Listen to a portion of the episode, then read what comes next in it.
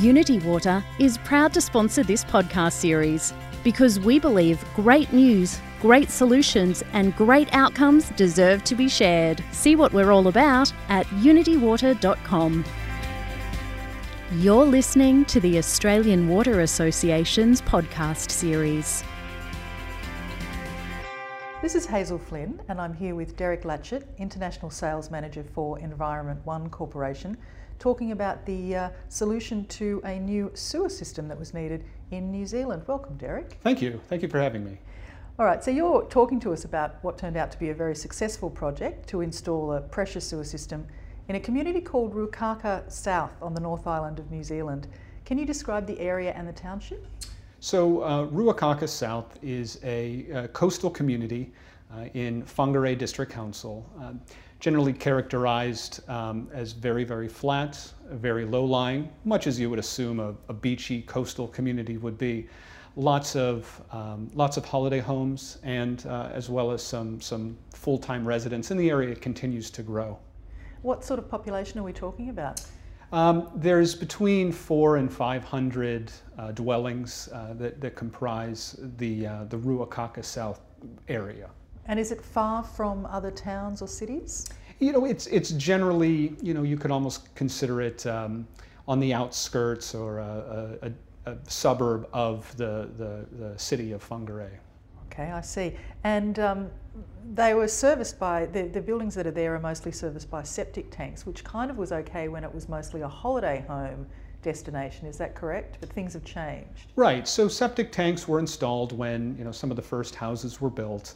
Uh, over time, uh, you know, two things really happened. So the septic tanks age, and, and, due to the age of the septic tank, the materials they were made of, uh, maybe the, the ground conditions start to deteriorate the septic tanks. Um, population density also started to grow, so areas that allowed those, the, the effluent from those septic tanks to drain and naturally treat through the ground started to be compromised.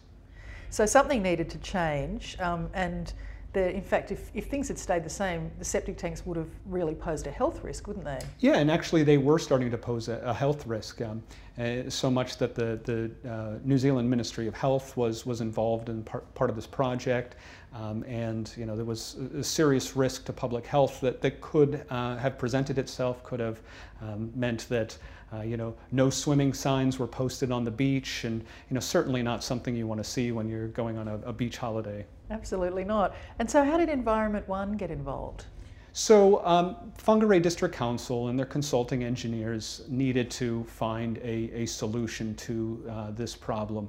Um, we were uh, one of a variety of, of, options that were considered to provide a reticulated wastewater system for the area. They looked at, you know, kind of your stock standard gravity sewer systems that we often think about when we think about sewer systems and other technologies um, like vacuum or septic tank effluent pumping. Um, and pressure sewers were one of those options that were considered. Uh, Whangarei District Council um, underwent a, a, a, tender process and ultimately selected pressure sewers uh, due to their best whole of life cost and, and, and selected Environment One uh, because of, of, the value that the product provided to them. So what kind of saving was, them, was there for them, you know, with a, with a pressure sewer system over, say, some of the other options they considered? Is it possible to quantify that as a percentage or? Um, uh, there, um, you know, I, I, don't, I don't know the exact numbers off the top of my head. Um, it, it, is, it is a published uh, figure. It was presented to council, um, but the, the savings were significant, especially when they considered uh, non-price attributes, so the, um, the, the reliability, the quality, the services provided by the supplier. Um, were able to discount the prices, and, and certainly there was, there was meaningful money, significant savings for the ratepayer. And uh, the the community support was actually a really critical part of this process, wasn't it? That's one of the keys to success that, that Ruakaka has attributed. Open, honest, transparent engagement to, to all stakeholders and, and, primarily the residents themselves, because at the end of the day, they're going to be the, the people that are day in and day out uh, uh, using this system. Um, and what's important with, with any wastewater system is, is that the proper things you know, go down the toilet. You know, the, the three P's, you know, pee, poo, and paper are what go down the toilet. And, and making sure that the community is aware that um, the system is going in, and in order to ensure success, we need to just make sure that we're not doing things we, we really shouldn't be doing otherwise. There's nothing that can't go down a, or that, that shouldn't go down a pressure sewer system that could go down a gravity system. This is general engagement, but again, making sure that the community was aware of um, the system that was going in, why it's going in, and just what to do and how to live with the system going forward. And in fact, I think some of the um, system is actually on private land. Is that correct? Some little pieces of um, equipment? Yeah, actually, um, the uh, grinder pump units themselves, which, which provide the majority of the work in the pressure sewer systems, are generally located on private property. So again, that was one of the uh, uh, parts to engage the community with, to um, explain to them why it's beneficial to have it on your property, what sort of um, legal implications that might have, um, and, and ultimately to um, explain and, and, and, and justify and convince the property owners that this was the right way to do it. Were there any challenges that arose during the installation or during the whole process? You know, uh, there are um, uh, a number of things that can go wrong. And um, fortunately, with this system, because Whangarei District Council took a very methodical approach, we were able to avoid a lot of the what I'll call common common pitfalls. Um, we um, uh, Whangarei District Council uh, and, and um, Environment One and, and our uh, New Zealand uh, agency uh, worked very closely together uh, to avoid any of the common installation issues and again just to provide um, very clear training, and an auditing program, and a commissioning program to make sure that the system was going to be a success from day one. So I'm, I'm fairly, fairly uh, happy to say that, that generally the system went in uh, without, uh, without any drama.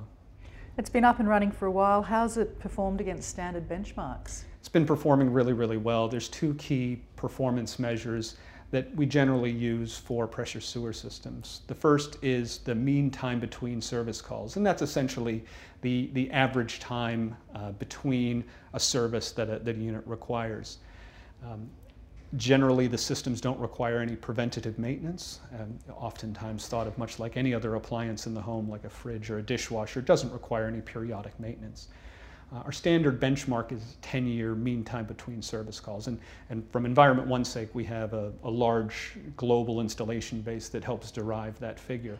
Ruakaka currently is experiencing 21 years mean time between service calls.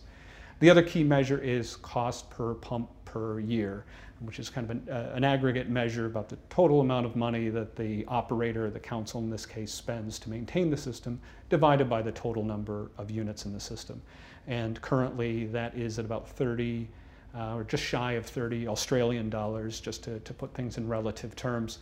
Uh, when we look at what our, our general benchmark is, it's around $60.